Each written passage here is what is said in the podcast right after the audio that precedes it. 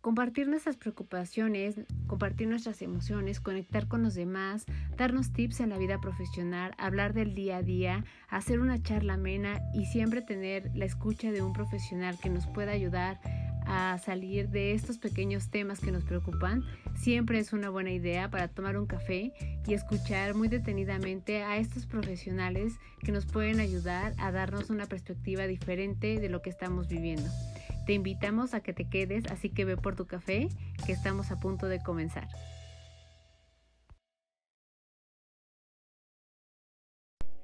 Hola a todos, bienvenidos a un episodio más de Pretextos para un café.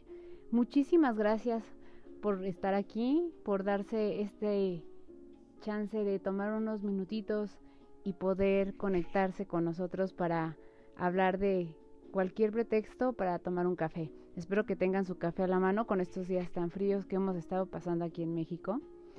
¿Y qué les digo? Pues bueno, tenemos hoy un eh, personaje profesionista, ser humano, un hombre que tiene cualidades maravillosas. Para comenzar, eh, pues les comento, él es doctor en psicología de la educación, es escritor y conferencista internacional fue director también de la formación y de la Universidad de BBV.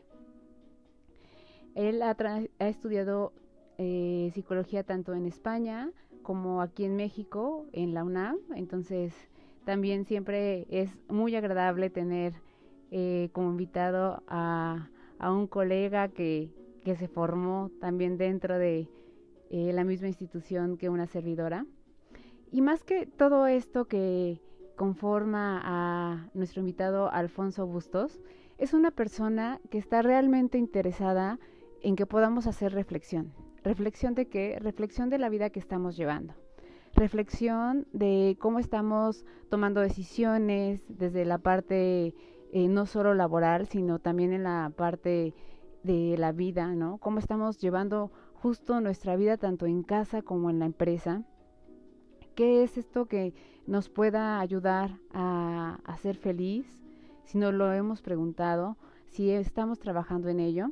Él actualmente es investigador justo en estos temas y saca datos súper interesantes acerca de todo lo que eh, tiene que ver con la parte de la psicología y de cómo estas generaciones han ido cambiando poco a poco, ¿no?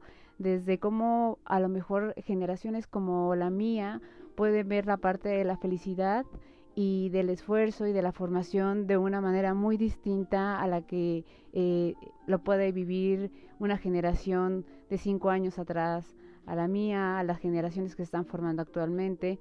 Eh, invariablemente tuvimos que hablar justo de lo que está sucediendo ahora en el ámbito educativo, donde todo es digital, donde ha cambiado toda la parte de la formación y donde eh, hay que poner ojo en la parte de las carencias que se están gestionando, ¿no? Y cómo eh, las sociedades eh, están trabajando en generar eh, precisamente instituciones que brinden una educación que no solo sea de calidad en cuanto a la parte de información y de formación, sino también en la parte humana en esta parte de enseñarnos a gestionar, como ya lo hemos hablado algunas otras veces, las emociones de poder tomar decisiones asertivas, de saber cómo transmitir esta información, de eh, poder tomar temas un poco ya de habilidades eh, que no solo son para la parte formativa como tal, educativa,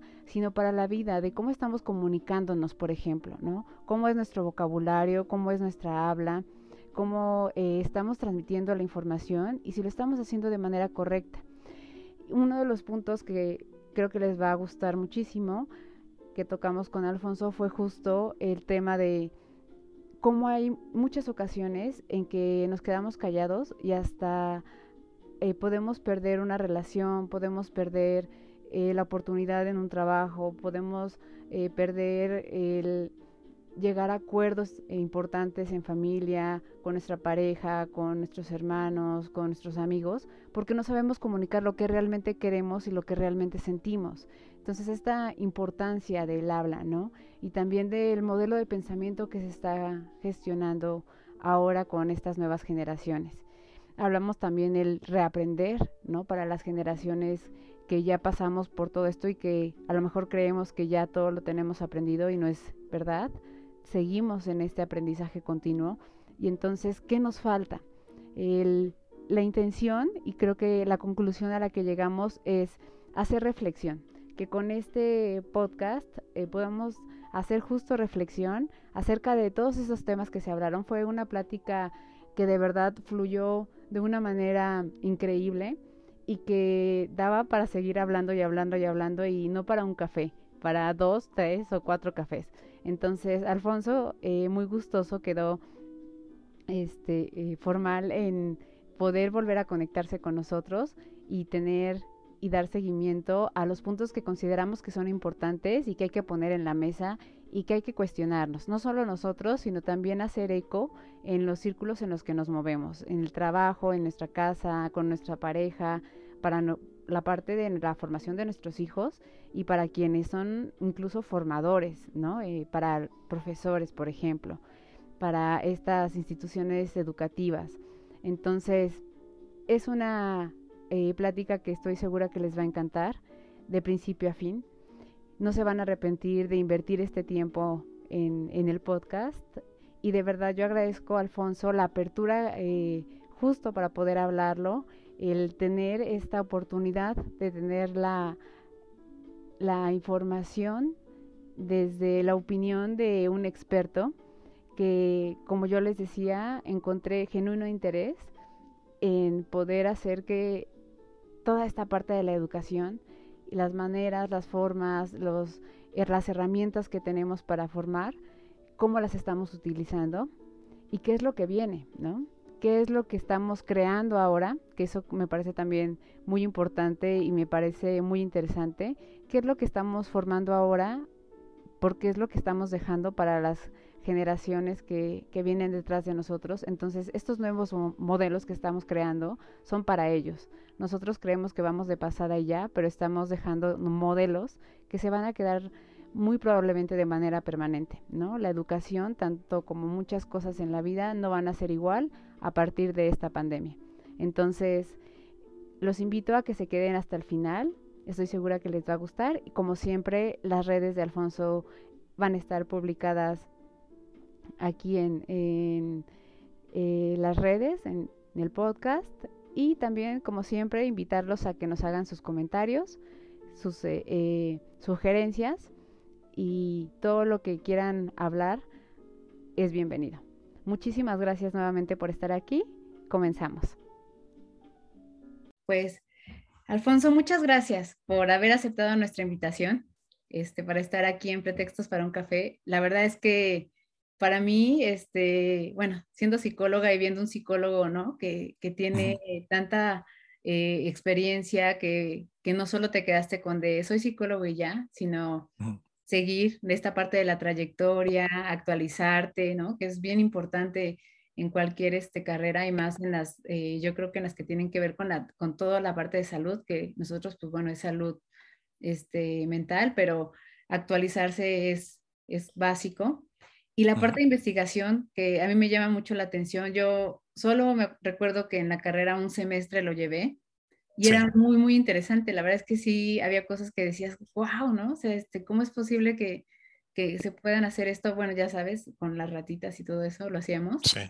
Sí, pero, sí. Este, pero sí era, nos sorprendíamos, ¿no? De ver las, las reacciones, estos impulsos, este, cómo tocaba ciertas áreas. Y bueno, y después ya el, área de investigación, cuando veíamos y entrábamos justo a esa área, veíamos como todos estaban muy, muy metidos en lo que tenían que hacer.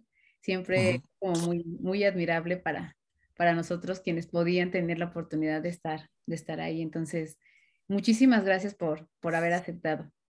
Un placer, gracias a ti por invitarme. Será una agradable conversación y que sepas que de cara a la, ¿no? Como los, los, los, puntos que nos unen son muy interesantes, ¿no? Que vía Nancy, vía Life, ¿no? Vía el proyecto de Empresas Heroínas, pues nos han puesto en contacto y se agradece siempre. Yo creo que eso es la mejor manera de llegar siempre, ¿no? A personas interesantes, a proyectos interesantes, a conversaciones potentes. Así que mira, gracias a esos amigos conocidos mutuos, aquí estamos conversando.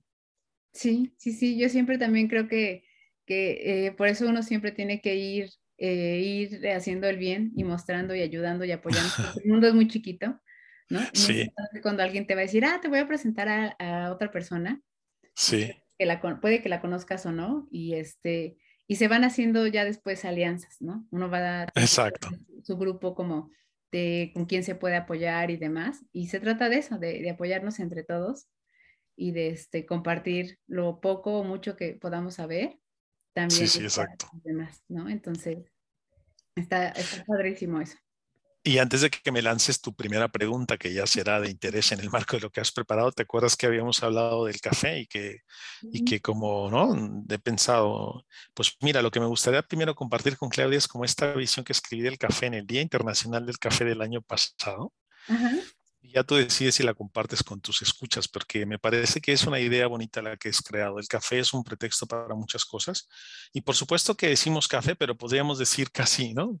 cualquier pretexto, cocinar juntos, ¿no? tomar un té o caminar juntos, ¿no? o simplemente sentarnos en un parque o, hacer una llamada como estas. ¿no? El pretexto es abrir un espacio de conversación que es tan necesario ¿no? en, en, en, para la salud mental en estos últimos años. Fíjate que dos grandes referentes de la psicología, Adam Grant, por ejemplo, que lo uh -huh. debes conocer, si no luego hablábamos de él, y además también Josh Bersin, hace una semana o dos, justo al terminar el año planteaban, lo más importante para este año es reconectar con las personas, es abrir esas conversaciones, abrir esos espacios en los que podamos estar con otros. ¿no? Y, y, lo más importante en los propósitos que nos deberíamos plantear es cuidar las relaciones con las otras personas. ¿no? O sea, en el ámbito laboral, por ejemplo, ¿no? entre los managers, los equipos, las personas, los compañeros, pero también en casa, ¿no? reconectar con aquellos que están lejos, con los que no están, con los que hemos dejado de hablar y, y ambos, ¿no? Esas, esos grandes líderes en el ámbito de la psicología organizacional y del aprendizaje, los dos, coincidían en que lo más importante frente a una situación como la que estamos viviendo actualmente post pandemia, incluso todavía en este marco de la sexta ola tan, tan intensa, que lo más importante era reconectar con otros. Y fíjate, Claudia, que yo en un, en un post en una red social hablaba de que mi propósito era crear conexiones neurocordiales. Y neurocordiales quería decir que, que fueran ese intento de reconectar, ¿no? Pero con esa gente que te provoca intelectualmente, que te supone un reto, que te moviliza a pensar de otra manera, incluso aunque no piense como tú, pero que justamente te reta. Buscar esas conexiones, esas conexiones que, que, que agitan tu, tu, mente, que agitan tus ideas, que te invitan a pensar de otra manera. Y luego también las otras, las que aceleran tu corazón, ¿sabes? Las que tienen ese componente también de que sea este proceso. Entonces, estas relaciones neurocordiales suelen ser las que mm, fructifican en las conversaciones. Así que este pretexto para un café tiene este sentido, ¿no? Tiene este sentido de crear esas relaciones neurocordiales. Y si, y si me dejas, te, leo el epílogo de, un libro que he terminado el año pasado sobre, sobre el amor, y además que es un libro de poesía, porque escribo poesía, y es un libro de haikus, que a lo mejor conoces que son los haikus. Y si no, ya luego hablaremos, pero, sí. pero es un libro en el que describo un suceso y, y, termina con la descripción de un café. Si quieres te lo comparto y ya luego tú decides si lo compartes con tus usuarios. No, estaría padrísimo que ¿Sí? me dijera. Sí, sí, sí. Fíjate, se llama, este es el epílogo del libro y es Hacemos un café y estaba a propósito del Día Internacional del Café del año pasado en el que las redes sociales se hizo un movimiento de cómo ¿qué es para ti un café? ¿Qué supone para ti un café? Y para mí, en ese momento, ese día, el Día Internacional del Café, escribía esto. ¿eh? Mira, es, hacemos un café, se llama. Ya sabes que en España, hacer un café aquí en Cataluña, en catalán, fem un café es, es, tomémonos un café, ¿no? Entonces hacemos un café es bonito ¿eh? como expresión, ¿no? Mira, es para nosotros en un día normal, el primer café del día es un acto a cuatro manos. Nuestro ritual compartido empieza con una taza, nuestras manos entrelazadas alrededor de ella y el sol que se expande para hacernos brillar. Es nuestro momento mágico que genera nuestro muy particular aroma a felicidad. Así nos vamos luego por el mundo con nuestra sonrisa expansiva y nuestro amor chispeante. En un día fuera de lo normal, como un jueves, por ejemplo, le hago el desayuno, ella elige el pan, lo bañamos con café y una sobremesa de largas horas. Luego ella me desayuna, el café para tocar el cielo. Más tarde aparece un trozo de chocolate con sal de mar, unas sábanas impecablemente blancas, un poco de vino tinto, la conversación más deliciosa para reír, gritar, pensar, compartir, crear futuro. Luego ya decide cogerme como postre y así nos atrapa la tarde dándonos de besos y descubriendo que el vino y el chocolate saben mejor si se sirven en nuestros labios. Y aquí vamos otra vez porque nos encanta el ritual de expandir el sol, que somos el uno para el otro, amarnos a risas, hacernos de postre, amarnos bonito, amarnos siempre. Así nuestra relación con el café y así la forma en que co-construimos día a día nuestro particular aroma felicidad impregnado de café y de sexy extreme. Infinito. Esa es la descripción de un café, fíjate, en mi caso, ¿eh? en un Día Internacional del Café. Oye, está padrísima, está padrísima. Y justo ahorita me quedé pensando porque yo siempre pienso en, cuando digo pretextos para un café, siempre pienso en pretextos para hablar de cualquier cosa, ¿no? Este, ponerte al día con alguien, hablar de, como tú dices, a lo mejor un tema que tú no sabes, pero que la otra persona te está eh, compartiendo y, y, lo estás aprendiendo, ¿no? Sí. Y, este, y hasta para la vida, ¿no? O sea, el, hasta para el tema de las reconciliaciones, el pretexto sí. es café. De, vamos a tomar un café, ¿no? Como de vamos claro. A entonces, este, sí, la, verdad es que me encantó, me encantó. Qué bueno, súper. Tienes entonces este, muy buena eh, estabilidad para esta parte de, de, la escritura. Bueno, yo creo que la escritura, fíjate que también justamente estos autores de los que te hablaba, por lo menos Adam Grant, ah, planteaban hace unos meses, y yo lo he escrito alguna vez, la escritura es un, es un componente fundamental para expresarnos. Y no solo para expresarnos, desde el punto de vista científico ni desde el punto de vista técnico, conceptual. También lo es desde el punto de vista emocional y personal. La escritura juega un papel fundamental. Entonces yo creo que es algo que tendríamos que eh, trabajar más, ¿no? desarrollar más, promover más. ¿no? La escritura como mecanismo para regularte, por ejemplo, ¿no? a veces también para regular a otros. ¿no? Ahora tenemos un montón de mecanismos para escribir. Es verdad que aparecen algunos autores eh, con mucha investigación a propósito de los usos de la tecnología que parece que leemos menos y escribimos menos, pero es que leemos más y escribimos más. Lo que pasa es que lo usamos para otra forma de escritura. Quizás conviene no empezar a pensar, por ejemplo, en, formas de escribir, de escribir como una que se llama Future Me, que es una red, una, una web en donde tú puedes escribir tu visión del futuro. La web te lo guarda tú le dices cuándo quieres que te lo recuerde y cuando llegue ese momento te va a enviar tu texto. Entonces es muy bonito, Claudia, tener ese momento de, haber, no sé, yo le escribo ahora, le digo a la web que me lo recuerde en seis meses y en los seis meses leer lo que dije de mí mismo, ¿no? lo que planteaba ahí, lo que quería alcanzar, ya es un mecanismo para regularme, ¿no? repensar, reflexionar. Entonces escribir debe ser un acto que que no debe estar asociado, yo creo que no está en las sociedades, es asociado a, esas personas que se dedican a escribir porque son escritores, ¿no? porque han decidido que esa es su profesión, esa es su vida, o a las personas que escribimos como forma de transmitir nuestro conocimiento, la ciencia, la investigación. Todos deberíamos tener siempre presente la escritura, Claudia, la escritura para, ya te digo, para, para pensar, para repensar, para reflexionar, para ayudar a otros, para dar consuelo a otros, para conmovernos con otros, para, para estar cerca. Y ahora yo creo que más que nunca, ¿no? Ojalá que WhatsApp fuera un mecanismo para escribir más, escribir bien y escribir para, ¿no? para estar cerca, para conmover, para, para, fíjate, para otra vez, para hacer relaciones neurocordiales. ¿no? Sí, no, y es que, o si, si lo vemos hasta incluso desde la parte este, eh, neurológica, eh, pues, ¿no? Nuestra mente plasma lo que, lo que tiene dentro en palabra, ¿no?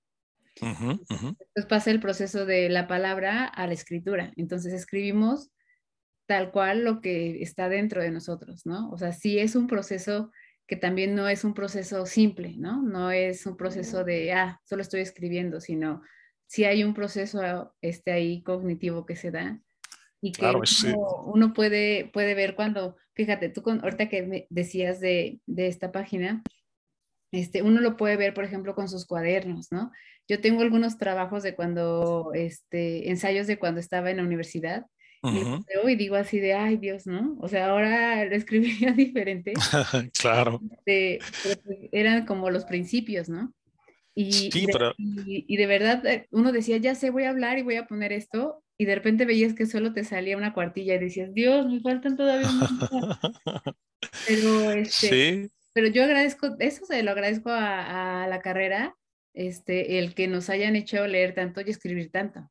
O sea, que hayamos... Qué bueno que lo digas, ¿no? Qué bueno que lo digas, porque a lo mejor es, fíjate, ya entrando más en materia, es un, es un reto para las universidades ser capaces de desarrollar esas otras habilidades, ¿no? Lo técnico importa, ¿no? Que los ingenieros sean ingenieros y los psicólogos psicólogos, por supuesto, pero también que desarrollen esa, ¿no? ese gusto por, por, la lectura y la escritura como mecanismos de comprensión de la realidad y luego de transformación de la realidad. Al final lo que buscamos siempre, Claudia, desde mi punto de vista, con cualquier profesión es transformar la realidad transformar la realidad de las organizaciones, de las personas, de las familias, de los países, pues la escritura y la, lectura son grandes mecanismos para transformar. Primero porque cuando lees conoces otras realidades, aunque no estés ahí. Te traslada a otras visiones, a otras perspectivas, ya te decía, a, un pensamiento distinto que te reta y contrasta con el tuyo.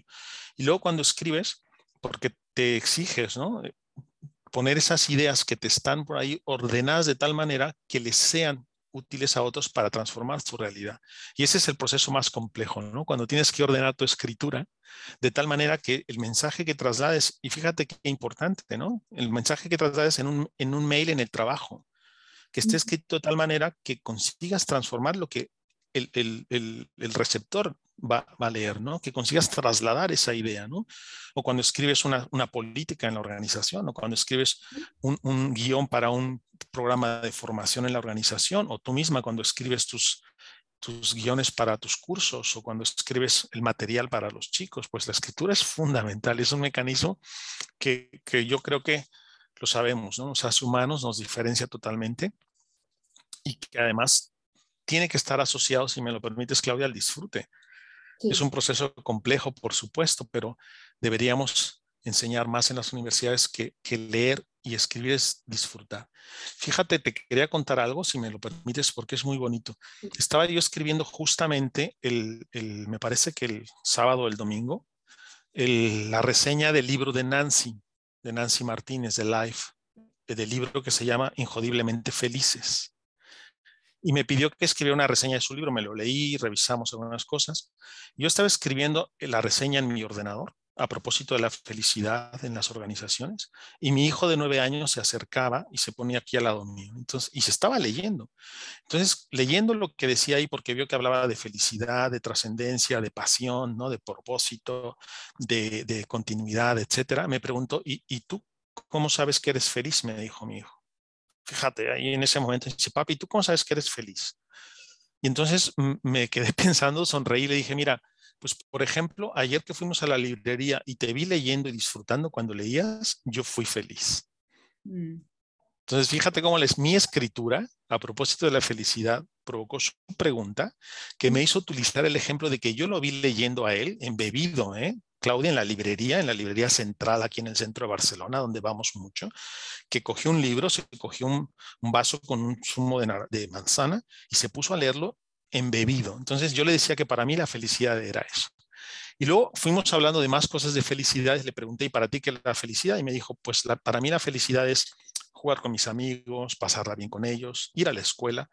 Y luego me dijo, creo que también el trabajo. Dije, ¿cómo que el trabajo es felicidad para ti? Sí, sí, cuando disfruto el trabajo que me ponen en la escuela, soy feliz.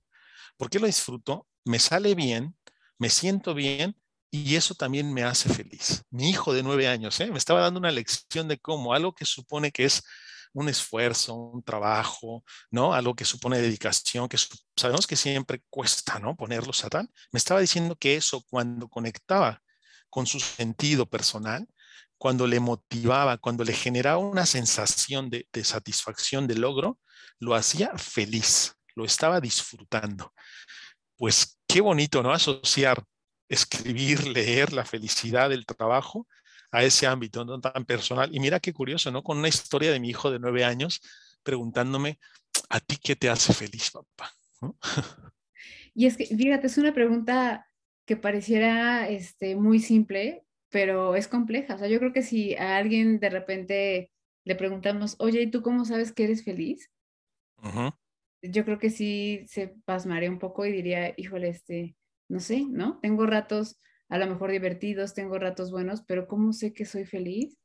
Claro. Este, no lo sé exactamente, ¿no? Entonces, e, eso, eso es, bueno, de alguna manera es triste porque eh, una quiere decir que entonces no lo hemos este, vivido. Es, eh, voy a ponerlo un poco como este, comparándolo con el orgasmo, cuando dicen alguien, alguien dice, este, ¿y cómo sabes que has tenido un orgasmo? Y entonces dicen, no, no, entonces no lo has tenido, porque sabrías. sí, tal y como lo describes, no lo sabes, ¿no?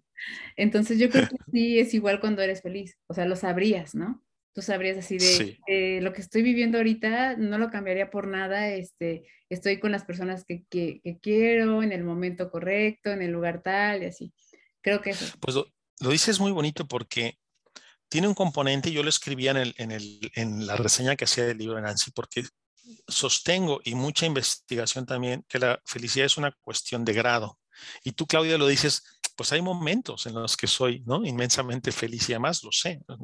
Hay, hay situaciones que me hacen sentir esto que llamamos felicidad, ¿no? que podría estar asociado a esto que decías tú, me siento alegre, contento, satisfecho, ¿no? me siento productivo, me siento que pertenezco, siento que contribuyo, ¿no? siento que aporto algo en donde estoy y además siento el reconocimiento de los otros en ese contexto en el que estoy. Todo eso, ¿no? Como variables alrededor de lo que pasa, me permitirían decir, en ese momento me siento feliz. Y es que la felicidad es una cuestión no, no, relativa, no es una cuestión permanente, no somos felices permanentemente, ¿no? no somos todo el, todo el día felices ni toda la vida felices. Lo que sí que podemos hacer es que de manera continuada estar preguntándonos, por ejemplo, en el trabajo, Claudia, ¿no? ¿estoy feliz en este trabajo que, es, que tengo ahora mismo? Eh, ahora mismo, ¿qué es lo que me hace sentir esto que estoy feliz? Porque podríamos asociarlo a esas variables, ¿no? Se reconoce mi trabajo, mi propósito personal conecta con el proceso, propósito de la organización donde yo trabajo. Eh, mm, las personas con las que trabajo me hacen sentir un espacio psicológicamente seguro, que es muy importante, Claudia, en las organizaciones y por lo tanto puedo preguntar, puedo equivocarme, puedo aportar, puedo crear, puedo innovar y todo eso podría permitirme decir que en el trabajo me siento feliz en este momento, ¿no? O sea, en estas, estas circunstancias me hacen feliz. Entonces, por supuesto, cuando decías, claro, en, esta, en este momento, en esta situación, este tipo de variables me podrían hacer decir que sí, que ahora soy feliz, ¿no? Y normalmente suele estar eh, asociado también desde un punto de vista teórico al propósito que tienes en la vida, cuando eres capaz de identificarlo, ¿no? Pero otra vez, usando tus palabras, qué difícil es haberle enseñado a las personas o incluso a nosotros mismos, ¿no? A definir, a crear, a construir y a construir de manera continuada tu propósito de vida, ¿no? Es algo que es bien importante, ¿no? Tener ese propósito y, estarlo como redefiniendo, ¿no? Es como, como la identidad, Claudia, la identidad pensábamos antes, ¿te acuerdas? Hace 20, 25 años que el self, ¿no? El yo era algo cerrado, único, definido, ¿no? Ya sabemos hace muchos años también a propósito de las investigaciones, por ejemplo, de Jergen con, con su gran libro El yo saturado, que el yo es algo distribuido, fragmentado, que la identidad es algo negociado, algo que está asociado al contexto. Y entonces, claro, nuestra identidad también es esto, movible, diferenciable, no distribuida. Pues también en este caso lo es este, este proceso ¿no? de nuestro propósito. Nuestro propósito también cambia también se va actualizando. La pregunta es si nosotros estamos preparados para tener esa reflexión otra vez intensa a propósito de nuestro propósito de vida. Y si nos lo preguntamos, lo planteamos, lo socializamos y luego lo compartimos con las personas que son parte de nuestro contexto vital. Y esas suelen ser pues la familia, los amigos, la gente con la que trabajamos, etcétera. No, y, y para todo eso se necesita tener este, la capacidad de tener este diálogo interno, ¿no? Este, eh, que también es muy difícil. A, la gente nos cuesta mucho trabajo este, platicar, bueno, no platicar, sino tener este diálogo con nosotros mismos y ser objetivos, o sea, decirnos, no, las cosas no son así, ¿no? Claro. Generalmente, eh, cuando nos hablamos a nosotros mismos, nos hablamos como en positivo, como de sí va a pasar, sí va tal, pero somos poco objetivos, ¿no? No decimos, no, e, este no es el momento, o este, o aún hay que esperar, aún te falta esto, aún has dejado algo a medias, entonces primero termina eso y después continúa lo demás. Como que nos falta esa parte con nosotros mismos. Y yo creo que algo que, que, en los trabajos y en la escuela este, cuesta mucho y por eso también la gente no lo disfruta. Por ejemplo, ese, ese temor que toda la gente tiene de exponerse, de estar frente a un equipo y entonces ya sea un proyecto, lo que sea, tener que, que exponerlo, este, es más, no tanto por el ser visto, sino por eh, si, si estoy utilizando las, como decíamos, las palabras correctas para transmitir lo que quiero transmitir, porque si no veo o, la gente está percibiendo de mí que no entiendo lo que, ni yo mismo, lo que estoy tratando, ¿no? De, explicar. Y entonces me pierdo, me pongo nervioso y se rompe ahí como todo. Entonces, qué, qué importante también eso, ¿no? De, de, saber utilizar las palabras y conocer y tener un vocabulario más amplio para poder explicar y sentirnos más seguros de lo que queremos este, transmitir. Sí, has dicho dos cosas, si me lo permites, muy importantes a mi juicio. Una es, por ejemplo, ¿no? volviendo a algunos contextos más teóricos, ¿no? El, hombre en busca de sentido, un libro de referencia, ¿no? Pues es que el sentido es bien importante. Es, el sentido es algo que, más allá. De la, de la teoría humanista y de, de las aportaciones como la de Víctor Frank, el sentido es fundamental. Entonces, claro, las habilidades que tenemos, Claudia, para, para, para ir en busca de este sentido, se han de desarrollar. Tenemos que abrir conversaciones poderosas con las personas referentes clave que nos ayuden a buscar ese sentido, pero normalmente no suele pasar en las familias, no suele pasar en las escuelas, no suele pasar ¿no? en las universidades.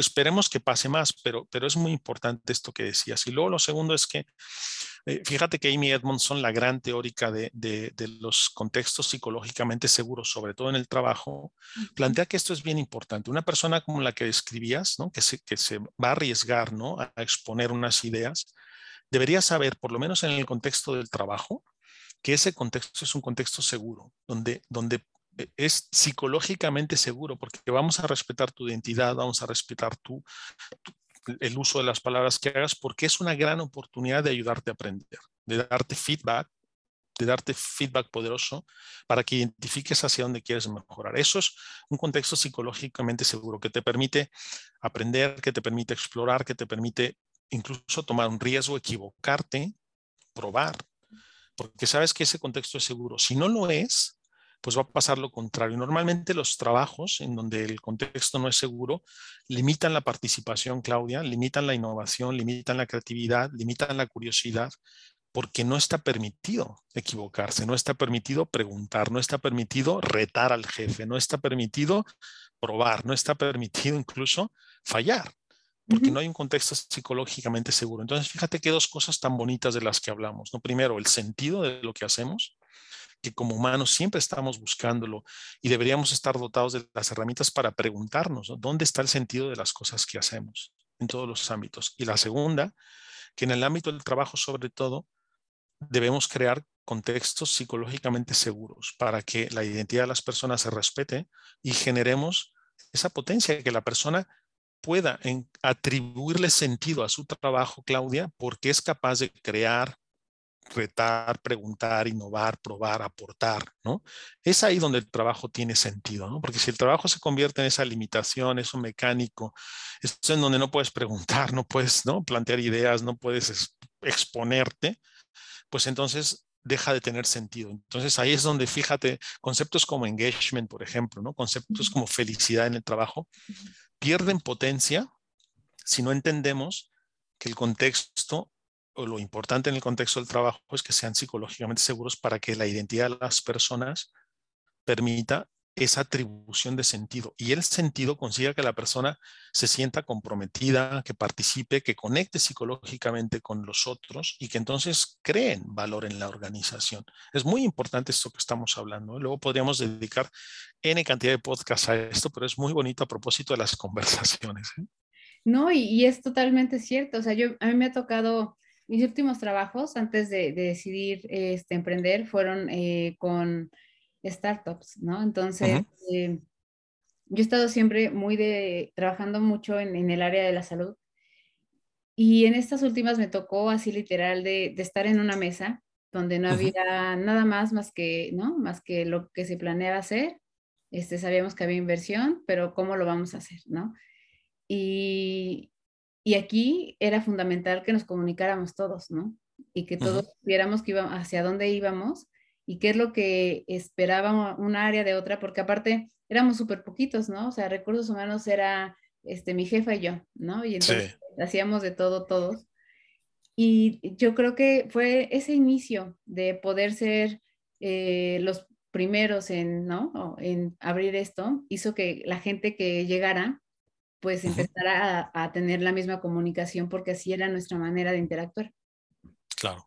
Y se cumplían los objetivos, ¿no? O sea, sí llegábamos a los tiempos que, que, este, que se necesitaban para abrir las, este, clínicas, hasta que tuvimos el centro quirúrgico, que fue así como, wow, ¿no? De ya tenemos un centro quirúrgico y, y demás, pero sí tengo bien claro que era el que sabíamos que era una cadenita y que si uno no ponía de su parte o la parte que le tocaba no, no estaba bien, este, pues iba a votar, ¿no?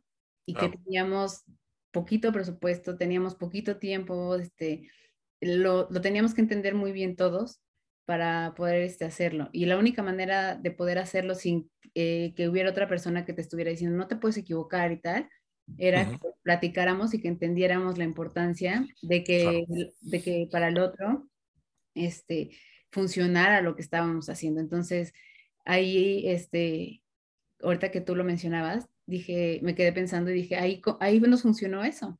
El platicar, no hubo necesidad de que hubiera alguien que llegara y te dijera, no te puedes equivocar, no puedes pasarte más del tiempo. Comprendías lo que necesitaban los demás, pero nos comunicábamos, ¿no? Porque la comunicación era, era buena. Y ahí das, me parece, en la clave a propósito de algo que solemos llamar, ¿no? Cultura organizacional, ¿no? Que lo solemos em, plantear y parece que es algo como que debe estar definido, ¿no? Concretado por organización, pero no, no. Se refiere a los hábitos, los comportamientos, los procesos de interacción y la forma en la que nos comunicamos en las organizaciones.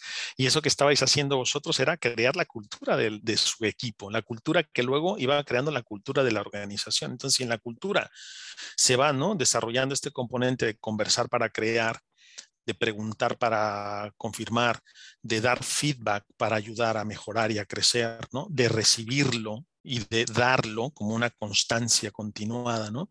de, detenerse a pensar que ha ido bien y que ha ido mal y luego de, de, avanzar en la dirección que mejore los procesos, pues estás creando esa cultura, estás creando sistemas de comunicación, estás reglas de interacción estás creando comportamientos que son valorados y también estás marcando comportamientos que no son valorados en la organización. Y eso es muy importante.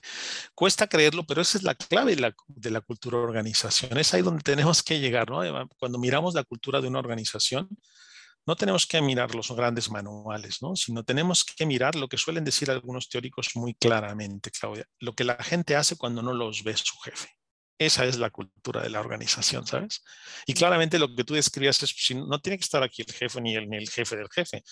Tenemos claro qué queremos hacer, nos hemos comprometido en este proyecto colectivo, sabemos que podemos comunicarnos, co-crearlo, desarrollarlo, que podemos probar y entonces todo conecta para ir en marcha hacia ese proceso. No, no, no se necesita otra, otros aspectos que, que, se suelen asociar a ellos, solamente estos. Y eso es lo que crea la cultura organizacional. Ahí es donde tenemos que mirarlo y luego crear los sistemas, ¿no? las, las tecnologías que están al servicio de esa cultura, porque sí que en las organizaciones podemos crear ¿no? los sistemas que favorecen estos procesos comunicativos, los procesos que los facilitan, y no, no que los limitan, ¿no?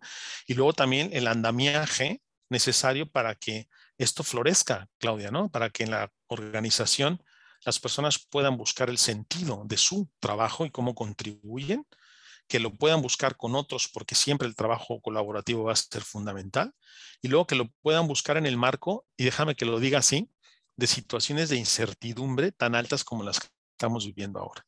Este es un gran reto, ¿no? ¿Cómo hacemos para que el trabajo, los equipos, la escuela tenga sentido para las personas en un contexto de tanta incertidumbre? Porque estarás de acuerdo conmigo que la pandemia nos ha puesto en una incertidumbre total. Recuerda que estamos hablando de la, de la, Great Resignation, ¿no? Este fenómeno de la gente renunciando a sus trabajos porque no le atribuye sentido, ¿no? La gran pregunta de los jóvenes de si la universidad es el, el paso siguiente para prosperar en sus procesos personales, porque la universidad quizás ya no le atribuyen el sentido que se le atribuía hace tantos años. Entonces, claro, en este marco de incertidumbre necesitamos herramientas, recursos más potentes, más claros para ayudar a las personas a reflexionar sobre el sentido de su actividad en cualquier ámbito, el sentido de su contribución y luego los mecanismos que tenemos para, para que prospere en ello. ¿no? Es, es, por eso es fundamental. Y fíjate, volvemos al sentido, porque es como, como el elemento fundamental, atribuirle sentido a nuestro trabajo, atribuirle sentido a la escuela, atribuirle sentido a las actividades que se nos plantean en una sociedad, es clave para sumarnos a, a hacerlos, ¿no? para, para, para poner toda nuestra energía, para poner nuestra pasión, para conectar psicológicamente con ello y contribuir. Y sentido a la vida, porque yo, yo ahora me he encontrado mucho con personas que de repente te dicen, es que no estoy deprimido, ¿no? Pero por, para mí los días pasan como de largo, ¿no? Este, claro. O sea, puede pasar que, que no tenga mucho trabajo, que sí, o que salga un plan con mis amigas o mi novio, tal. Si no, no pasa nada, llego a casa pero, o sea, qué triste que, estemos llegando a estos casos donde no hay un sentido, ¿no? No hay, algo, hay algo que incluso cuando yo les pregunto de, bueno, ¿qué te gustaría que sucediera? También te dicen, no sé, o sea, no sé lo que, lo que, quisiera que suceda. Entonces, tampoco es que estén esperando algo, sino están algo en específico, sino están ahí eh, esperando que llegue algo a cambiarles un poquito la vida. Sí. Este, pero creo que ha sido justo como el, eh, las consecuencias de toda esta parte de incertidumbre, ¿no? Que hemos estado viviendo, que de repente es como de, pues, este, me dejo guiar un poco por lo que hoy está pasando y, hoy tenemos y nos dicen que, hay, pero mañana quién sabe qué haya, ¿no? Entonces ya me adaptaré a, a eso. Y, la otra parte importante que, que, mencionaste, que yo creo que es bien importante porque yo también me lo he cuestionado, y es, es más eh, como una pregunta, ¿Tú crees que en algún momento, este, en la parte de la educación, no la básica, sino la parte justo de las universidades, empieza a ver como justo jóvenes decidiendo, pues no, este, no, no voy a estudiar la universidad, o sea, voy a poner este, un negocio, voy a poner un tal o así, porque las empresas les fallan, ¿no? Sienten que las empresas les fallan y entonces dicen, no, pues no, este, prefiero poner yo un, un negocio y entonces ser ahora que se habla mucho de soy dueño de mi tiempo, soy dueño de mi tal y así, este, porque pues las empresas eh, les puedes, que se escucha mucho, ¿no? Les puedes dar eh, todo, les das tu tiempo, les das tus días libres y con la mano en la cintura un día te pueden correr. Entonces, como que esta, estas, este, estos mensajes que han escuchado mucho de nosotros o de los adultos, de repente les hacen pensar en, pues no está tan padre tener una carrera cuando si me corren voy a terminar poniendo un negocio, ¿no? Sí, yo, creo que es esto que planteábamos, ¿no? Y además, fíjate dos cosas. Una de las de los componentes que se está trabajando en los últimos meses a propósito de la pandemia y de los impactos que está teniendo en la sociedad tiene que ver con la salud mental, ¿no? con, con, con, este proceso de cómo las personas estamos o están viviendo, ¿no? Este tránsito por todos estos larguísimos meses, casi ya llegaremos a dos años ¿no? de, tanta incertidumbre y tantos procesos. Y uno de los impactos más importantes está vinculado a la salud mental y a estas preguntas ¿no? que, estábamos haciéndonos tú y yo, ¿no? cuál es el sentido que tiene el trabajo que tengo, cuál es el sentido de los estudios que hago. Y, y, en este caso me parece que el planteamiento que haces si en las universidades están pasando, a mi juicio, dos cosas. Una es que siguen siendo el mecanismo de ascensor social en muchas sociedades. O sea, siguen siendo como el patrón en el que las personas van a encontrar ahí, ¿no? Sus procesos de aprendizaje a lo largo de ciertos periodos para luego conseguir un trabajo. Pero al mismo tiempo se está estructurando todo el ecosistema de participación en el conocimiento y luego de, empleabilidad.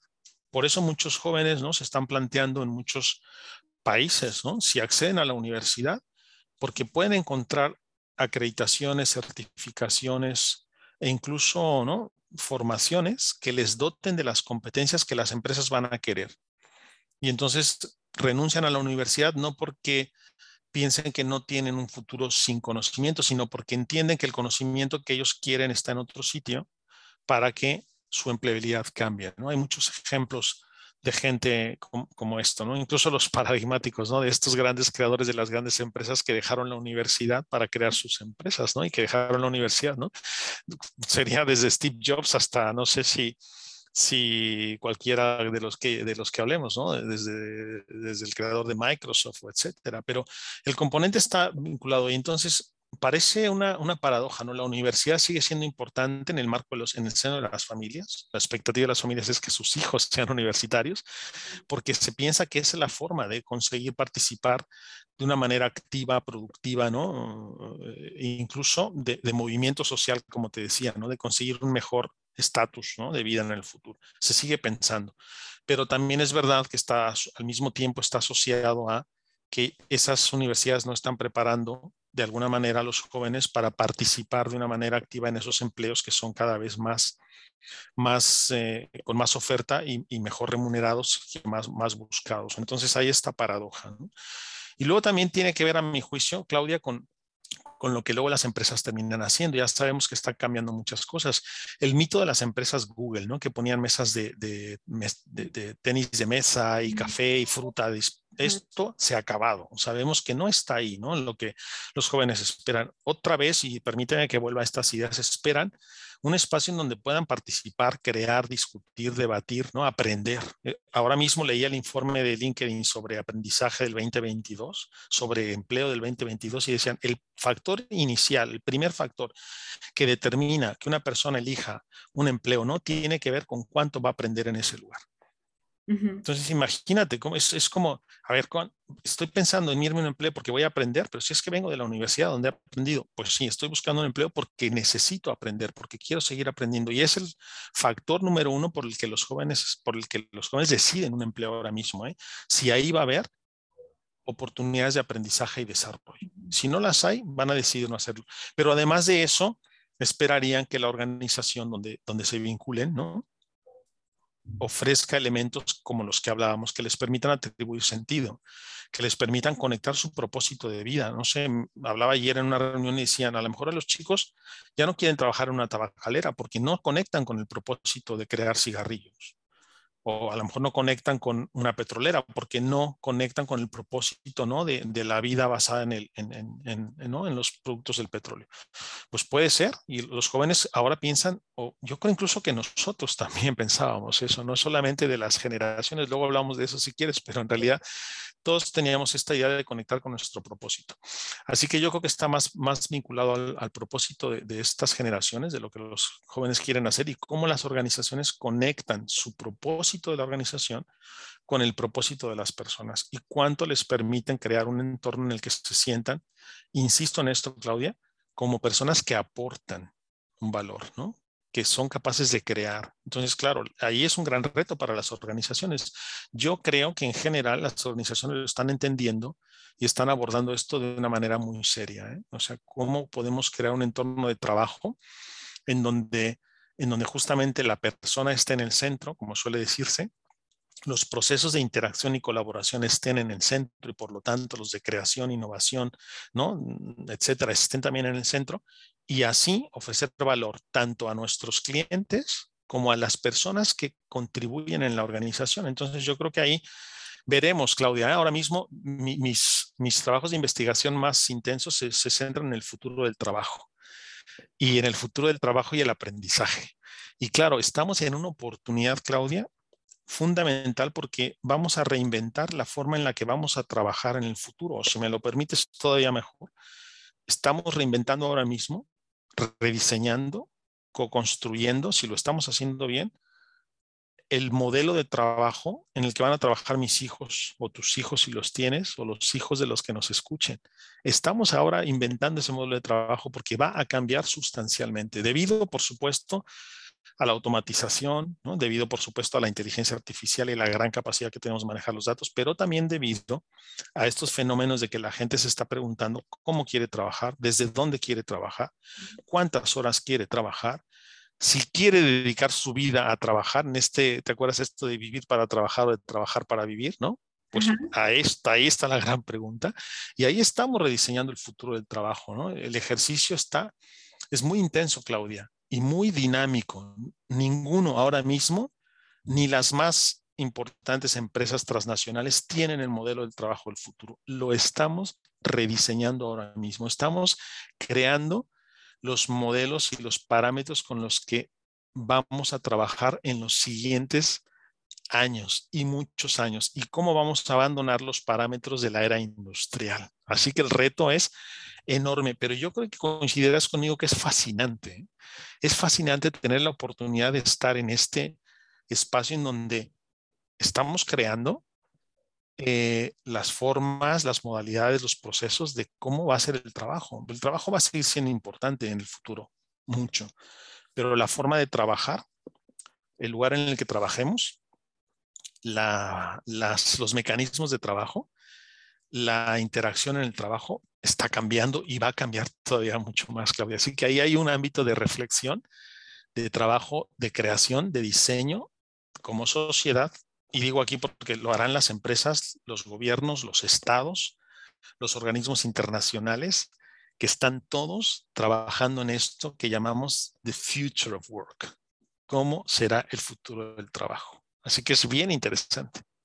No, y, totalmente, porque eh, como bien dices, es eh, sin darnos cuenta, a lo mejor habrá quienes sí, no más conscientemente, pero sin darnos cuenta, creo la mayoría lo estamos haciendo, ¿no? Este, ah, y justo en, un momento en el que se necesita. Estamos viendo desde las personas que eh, tuvieron que hacer teletrabajo, que fuimos casi todos, y entonces cuando ya tienes que regresar este, al trabajo, estamos viendo estas resistencias, ¿no? De la gente a, ya no regresar a la oficina.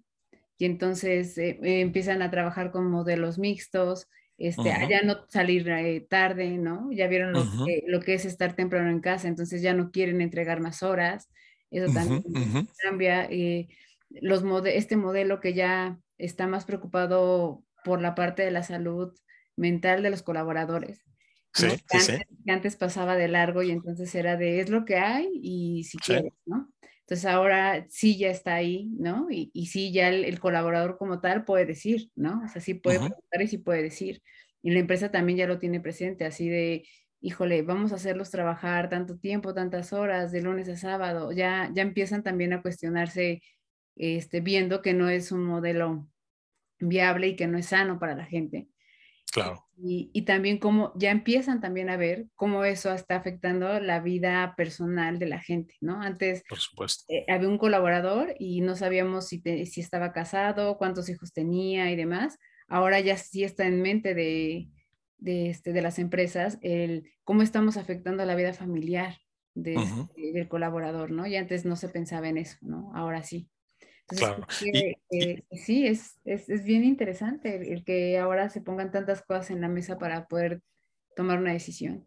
Un montón, yo creo que es un momento fascinante. Y esto está vinculado también a la educación, ¿eh? Claudia, como decías, o sea, las universidades tienen que ponerse mucho más activas a propósito de eso, ¿no? Porque las universidades en sentido estricto, ¿no? Tienen estos tres componentes, ¿no? De, de, de, trabajar para la formación de las personas en el ámbito de su empleabilidad, pero también para crear estos ¿no? espacios en los que los ciudadanos se terminan de formar como ciudadanos activos, democráticos, participativos, involucrados socialmente, y también tienen el componente de la investigación, de cómo avanzamos en el conocimiento. Las universidades tienen que seguir trabajando en esos tres ámbitos, pues en el relativo a su relación con el mundo del trabajo, tienen que repensar un montón de cosas, porque claro, tenemos que dotar a estos jóvenes de nuevas herramientas, ¿no? de nuevas aproximaciones, ¿no? de nuevas eh, formas de interacción, de un lenguaje incluso, Claudia, distinto, que bien valdría que empiece a, trabajarse en las universidades, que empiece a desarrollarse en las universidades. Yo creo que las universidades están en un gran reto.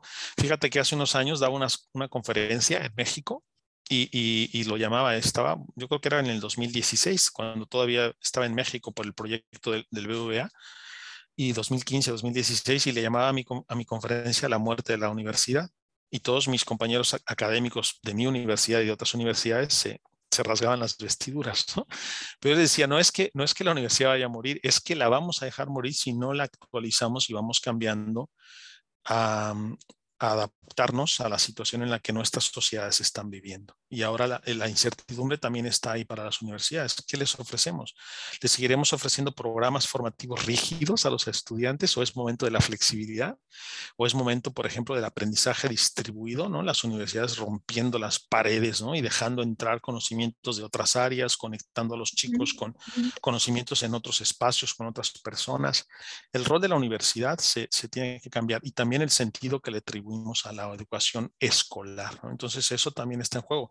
Por eso tu pregunta era muy, muy interesante, ¿no? Cómo también en este ámbito de incertidumbre de transformación, también tenemos que pensar a propósito de los entornos de educación escolar y si quieres universitarios, ¿no? ¿Qué es lo que vamos a hacer con las escuelas? ¿Cómo va a ser la escuela del futuro, Claudia? Imagínate, estamos hablando del trabajo del futuro, pero ¿cómo va a ser la escuela del futuro? Gran pregunta, gran tema de conversación. ¿Cómo va a ser la escuela del futuro? Igual a la que tenemos ahora, no, no podría ser, no va a tener sentido qué tendría que mantenerse y qué tendría que empezar a cambiar, cómo tendremos que abordar nuevos modelos curriculares, nuevos modelos de relación entre profesores y estudiantes, la incorporación y hasta cuánto de las tecnologías, de la inteligencia artificial, de la personalización basada en esas, en esas tecnologías. También entonces el futuro nos ofrece una gran, una gran oportunidad, Claudia, para repensar la educación escolar la educación escolar ha sido fantástica, Claudia, en, los últimos años, en el siglo pasado, fantástica, sin duda. Permitió transformar sociedades. Es el mecanismo, y lo sigue siendo, para, para asegurar la igualdad y la equidad en determinados. Lo seguirá siendo la educación pública, pero nos tendremos que preguntar cómo tiene que ser esa escuela del futuro. Hay grandes pensadores aquí en España, en México también, en Argentina, en, en todo el mundo, ¿no? que están pensando cómo va a ser la educación escolar del futuro.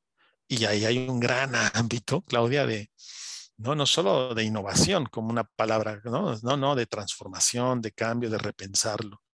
Fíjate, hemos, estamos hablando del trabajo del futuro y también de la educación del futuro, ¿no? Qué bonito pensar que podemos aportar en esos dos ámbitos, ¿no? Sí, es, es todo un reto. Y, y, ahora, para nosotros que podremos decir, ah, pues ya pasamos la parte educativa y estamos en la parte laboral, también qué tenemos que aprender, ¿no? Este, eh, darnos cuenta, ¿no? Que, que, los adultos hay que volver a aprender cosas y que hay que reaprender y cómo desaprender algunas otras. Porque... Bueno, es que este punto, Claudia, es el gran, el gran reto en el ámbito de las personas adultas en el entorno de trabajo, es el ámbito del reskilling, el ámbito del, del desarrollo de, de, de, ¿no? de, la empleabilidad de las habilidades que van a tener que cambiar porque las personas ya no van a tener el trabajo que tenían hace un año, hace dos y hace cinco. Y yo creo que fíjate, yo tengo un, newsletter que, me gusta mucho y se llama The Future Work is Learning. El futuro del, del, trabajo es el aprendizaje, porque estoy convencido que va a ser así. El trabajo y su futuro va a estar vinculado al aprendizaje ya lo decíamos hace 20 años, Claudia, continuado a lo largo de la vida, pero nunca como hace 20 años. Ahora mismo es muy importante porque justamente, primero, nos vamos a ver obligados a encontrar cuáles son los elementos humanos de aportación de valor humanos, ¿eh? porque muchas cosas las van a hacer las máquinas. Entonces, ¿qué aportan los humanos? Pues ah, vemos muchos que coincidimos que aportamos justamente creatividad, curiosidad, ¿no? Creación, ¿no? Comunicación, empatía. Esto es muy importante y los humanos tendremos que aportar eso a los ámbitos. Y lo segundo es que habrá trabajo, mucho trabajo, pero en ámbitos del conocimiento que todavía no hemos desarrollado en algunos países con la suficiente fuerza. Estoy hablando, sabes, de, de, machine learning, ¿no? de inteligencia artificial, de ciencia de datos, ¿no? de desarrollo de sistemas computacionales, de, computación cuántica. Eso se, habrá trabajo. ¿Cómo, ¿Cómo llevamos a las personas ahí? ¿Cómo hacemos procesos de reskilling para ello? Tengo algún artículo por ahí, Claudia, que es que termina diciendo el gran reto mundial es el reto de cómo movilizamos a millones de personas para que nadie se quede atrás. Es el reto para las universidades, para los gobiernos, para los estados, para los organismos internacionales, dotarles de las habilidades para que les permitan participar de pleno en el trabajo del futuro.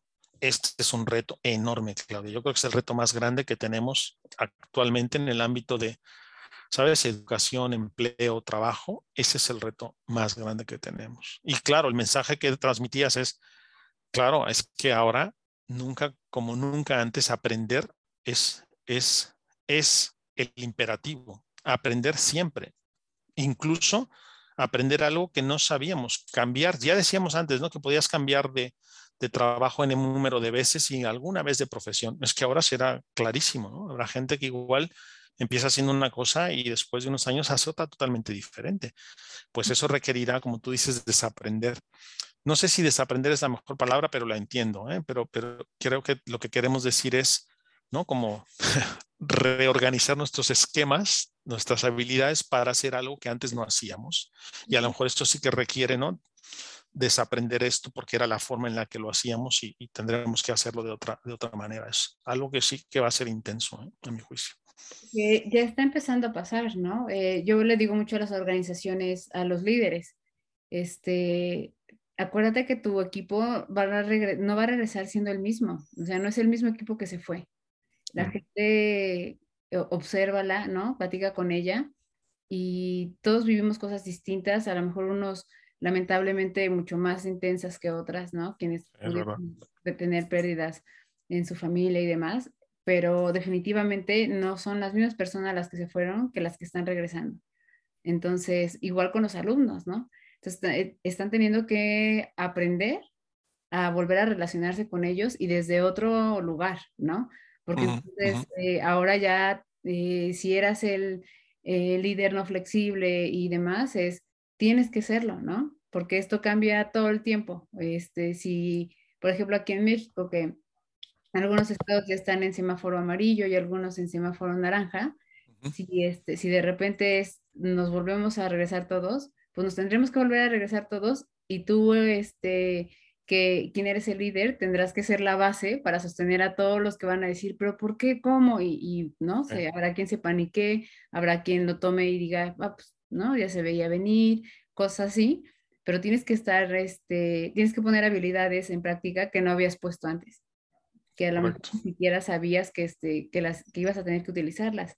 Y a lo mejor sí las tienes, ¿no? Este, no quiere decir que no las tengas, pero si no las tienes, sí vas a tener que aprenderlas. Este, no va a haber otra opción. Ahorita ya no va a haber otra opción. Sí, sin duda.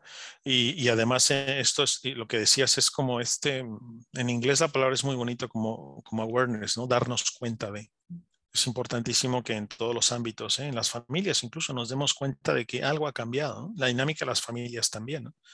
Pasamos un montón de tiempo juntos, todos, ¿no? como nunca antes. ¿no? Entonces, claro, eso crea nuevas formas de conversar, nuevas formas de interactuar, nuevas formas de relacionarse.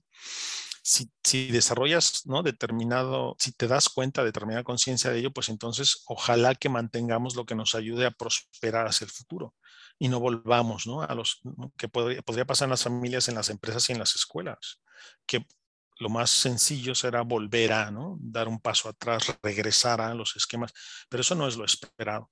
Y claro, pero, pero en la gestión del cambio es lo más difícil, ¿no? Justamente, ¿no? Movilizar hacia adelante, ¿no? A, los colectivos, a las personas. Ojalá que con esta oportunidad, ¿no? Que, que tenemos, en, los, en la mayoría de los ámbitos nos movamos hacia, hacia nuevos paradigmas, hacia nuevos modelos de interacción, ¿no?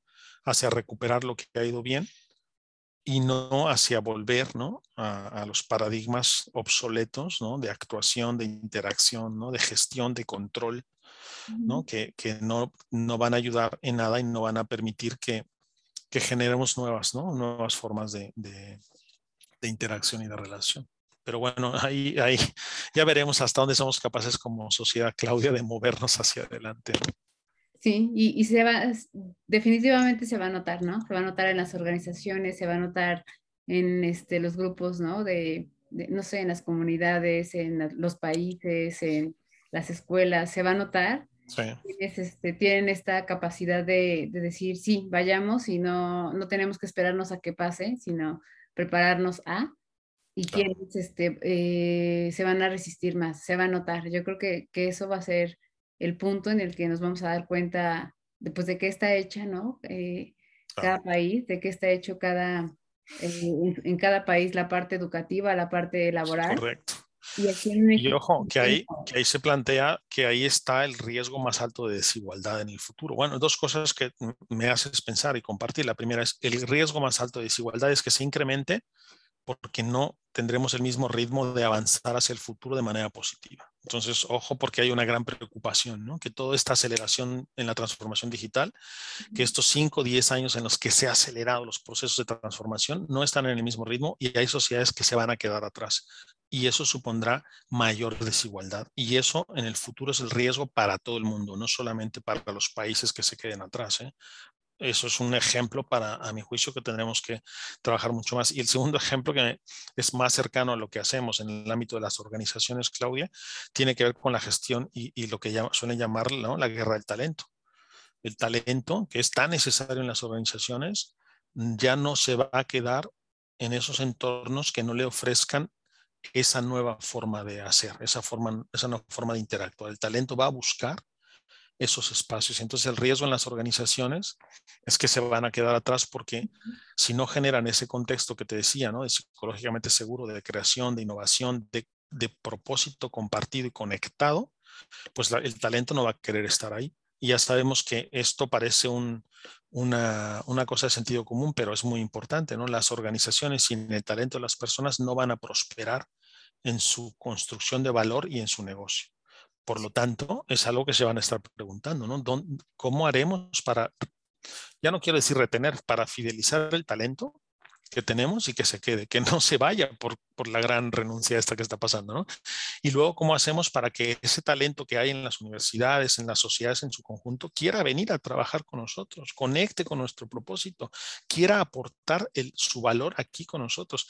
Ese talento las organizaciones lo necesitan mucho más que antes pero si vuelven atrás, si no crean estos nuevos modelos, si no entienden este proceso de transformación, el talento no va a estar ahí, Claudia. No, no, no se va a quedar en esas organizaciones. Esta, esta, fuga de cerebros, ¿no? Que, que de, repente pasa y no lo vemos a veces tan común, va a ser mucho más este, evidente. Y justo ahorita que tú decías de la desigualdad, este, justo yo te iba a mencionar, ¿no? O sea, a mí me preocupa no sé, yo veo México y, veo cuando ves los planes de estudio, cuando ves, este, desafortunadamente, la, mm, eh, se me fue la palabra, el em, presupuesto que ponen a la parte educativa y demás, dices, híjole, ¿no? O sea, nos, vamos a quedar atrás, nos vamos a quedar atrás porque no hay suficiente para, para que este, pues para que toda la población tenga acceso a, ¿no? O para que vayamos a la misma par o al mismo ritmo. O sea, vamos muy lentos, vamos muy lentos. O sea, acá, acá se habla mucho de, de que el año pasado, que, que, fue el que hicieron en, en línea completo, este, se toma casi como un año perdido. es un gran riesgo, imagínate, ¿no? Estamos hablando de millones de chicos, ¿no? Millones de, de niños adolescentes ¿no? universitarios, millones que si lo declaramos un año perdido y no estamos haciendo nada para recuperarlo, pues es un riesgo enorme. Y sí, el, el riesgo es también, ¿no? Que mm, ahora mismo el contexto mexicano no puedo opinar con, con todos los, los, datos, no me arriesgaría, pero lo que sí que podría decirte es que si el, la, el entramado de, de, de, la red social de la educación pública mexicana no termina de solidificarse y ser potente, ¿no? Y ofrecer un espacio de desarrollo para las personas en todos los ámbitos, en el conocimiento, en las habilidades, incluso en el desarrollo de personas, como te lo decía, ¿no? participativas, ¿no? demócratas, responsables, ¿no? activas socialmente. Si ese entramado de la educación pública no termina de, mejorar, de, solidificarse, vamos a tener un problema. En México, mm, en el futuro, asociado a las personas que van a crear cosas, ¿no? que van a crear el, México en el que se vivirá. Entonces sí que el riesgo ahí es muy, muy alto y no está asociado solo, como lo plantea esa transformación digital. Ese es un riesgo enorme. ¿eh? que no hay una política, y ahí sí que puedo opinar un poco más ahora mismo, no hay una política de transformación digital clara de hacia dónde se ven como país dentro de 15, 20 años en una agenda de transformación digital. ¿no? Hay países que mejor o peor ya la tienen trazada. España es un ejemplo, tiene una agenda de transformación digital de aquí a 20 años, ¿no? Eh, que puede ser mejor o peor, pero la tiene, está estructurada y sabemos a dónde vas. Creo que en México no la tenemos y ese es un riesgo, pero el riesgo más alto está asociado a las personas, a su desarrollo, a su bienestar y a su acceso a, espacios de, insisto, de educación pública de, de, calidad, ¿no? de, que, que, tengan un modelo en el que lo que se persigue es que prosperen ¿no? como participantes activos de una sociedad democrática, abierta, respetuosa, ¿no? constructiva, ¿no? Yo fíjate, y lo digo con satisfacción enorme, yo soy producto de la educación pública mexicana toda mi formación la hice en, la educación pública y, me siento un, profesional ¿no? responsable, un profesional de alto nivel, un profesional internacional, afortunadamente. Y además también me siento una persona ¿no? activa, responsable, demócrata, ¿no? socialmente participativa, también gracias a eso. Entonces, claro, sí que lo pienso y digo, tendremos en México ahora mismo ese mismo, esa misma red de formación pública poderosa que, la hemos reagrupado, la hemos reorganizado o hemos perdido otra vez sexenio tras sexenio la posibilidad de, una verdadera transformación de la educación escolar pública mexicana y de que se ofrezcan entornos de, ¿no? de, desarrollo poderosos para las, las personas en México.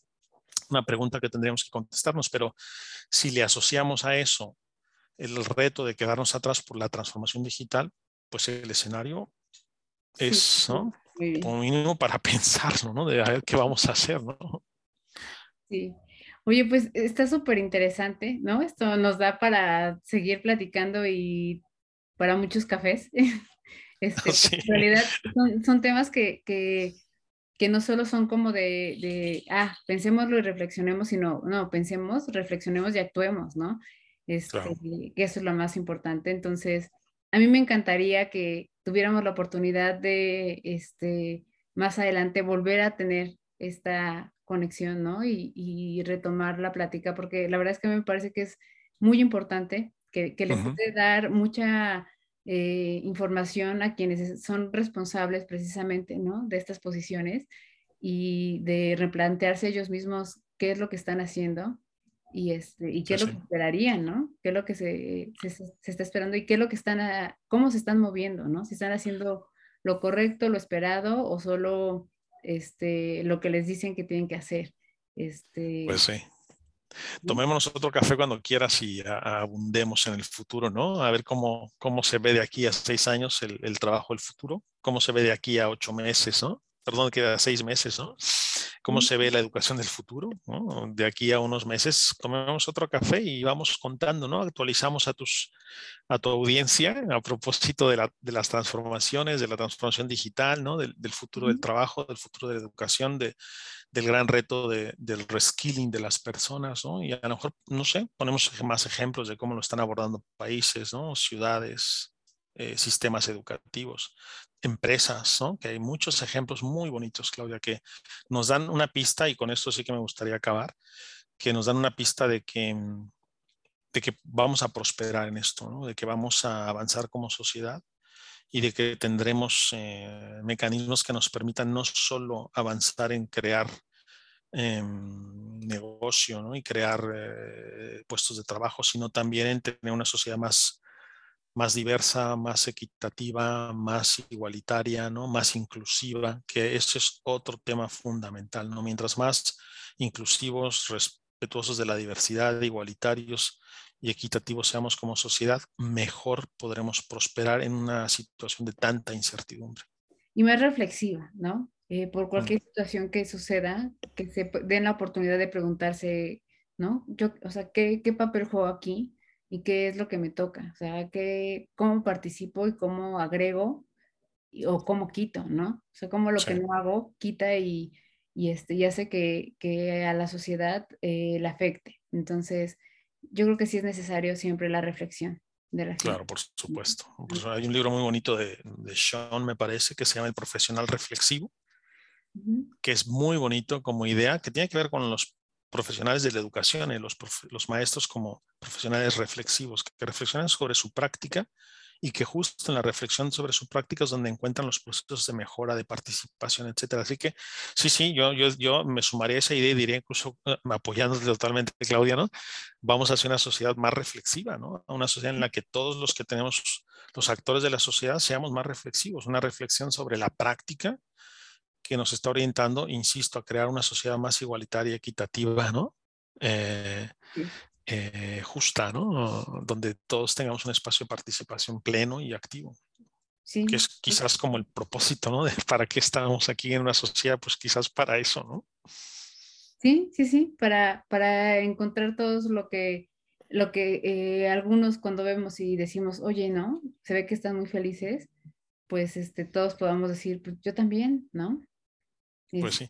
Ojalá fíjate que algunos, ¿no? Cuando les pregunten, ¿no? ¿Y tú por qué eres feliz? ¿No? pueden decir, pues porque puedo participar de pleno en la sociedad, porque soy activo, porque colaboro, porque construyo, porque mi voz es escuchada, ¿no? Porque aporto, porque porque ayudo, ¿no? Porque no sé, por ejemplo, ¿no? Sí, sí, sí. Oye, y como última pregunta, Alfonso, obligada este, en este podcast, ¿a ti cómo te gusta el café? Ay, a mí me gusta el café Ostras, ahí me has atrapado. Me has atrapado. A mí me, a mí me gusta el café, el café conversado. Ay, mira, me gusta el café, el café conversado, sí. Me gusta mucho el café conversado. Tan, tan original y tan buena. Gracias, sí, me gusta así el café. Soy un cafetero, ¿no? Me gusta mucho el café, me gusta mi primer café muy temprano por la mañana a las 5, 5 y media, 6 es, suele ser un, café fuerte, ¿no? Pero el café que más me gusta, Claudia, es el café conversado. Sí. Y el café que más me gusta es también es con la persona a la que amo. Sí, que, debe, que así debe ser. Ay, pues, sí, sí. de verdad, muchas gracias. Yo espero que sí podamos tener esta oportunidad de volver a conectarnos y platicar, porque hay muchos temas aquí que, que creo que sí deben ser puestos en la mesa y que es bueno este, eh, sacarlos, ¿no? Que no solo se queden en, un, en, un, solo grupo de, de, personas, sino que la gente también diga, oye, yo nunca me había puesto a pensar en esto, ¿no? Oye, nunca... sí, interesante. Y entonces que también hagan conversación ellos, ¿no? Dentro de su círculo. Sí, Sí, sí, ya me encantaría que después de tu podcast alguien se pregunte, ostras, ¿y cuál es mi propósito? ¿no? ¿Y qué me hace feliz? ¿Y, y, cómo veo yo el trabajo el futuro? ¿no? Y la educación de mis hijos, ¿y qué futuro veo? ¿Cómo voy a contribuir a, la nueva educación, a la, nuevo, a la forma de trabajo? Pues sería muy bonito, ¿no, Claudia? que, tu, tu audiencia se haga preguntas, sería chulísimo, ¿no? No, y que se den cuenta que lo que estén haciendo ahorita este, no es nada más para lo mejor beneficio en este momento tuyo, sino para el beneficio o no de los que vienen atrás, que son nuestros hijos, ¿no? Entonces, mucho cuidado también con eso, ¿no? sí, fíjate que me has hecho pensar, ¿no? Siempre se dice, ¿no? Pregúntate qué hijos les vas a dejar al mundo, ¿no? No qué mundo le vas a dejar a los hijos, ¿no? Pues no, ahora sí que es importante preguntarnos qué forma de trabajo le vamos a dejar, qué forma de educación les vamos a dejar. Es importante preguntarnos. Y yo creo que desde nuestros ámbitos de actuación, todos tenemos algo que hacer y que decir desde nuestros particulares ámbitos de actuación, sea cuales sean, creo que todos tenemos un, espacio de, de, contribución, de aportación, ¿no? de preguntarnos qué cosa vamos a hacer distinta a propósito de, eso, del trabajo, de la educación, ¿no? de la participación, etcétera.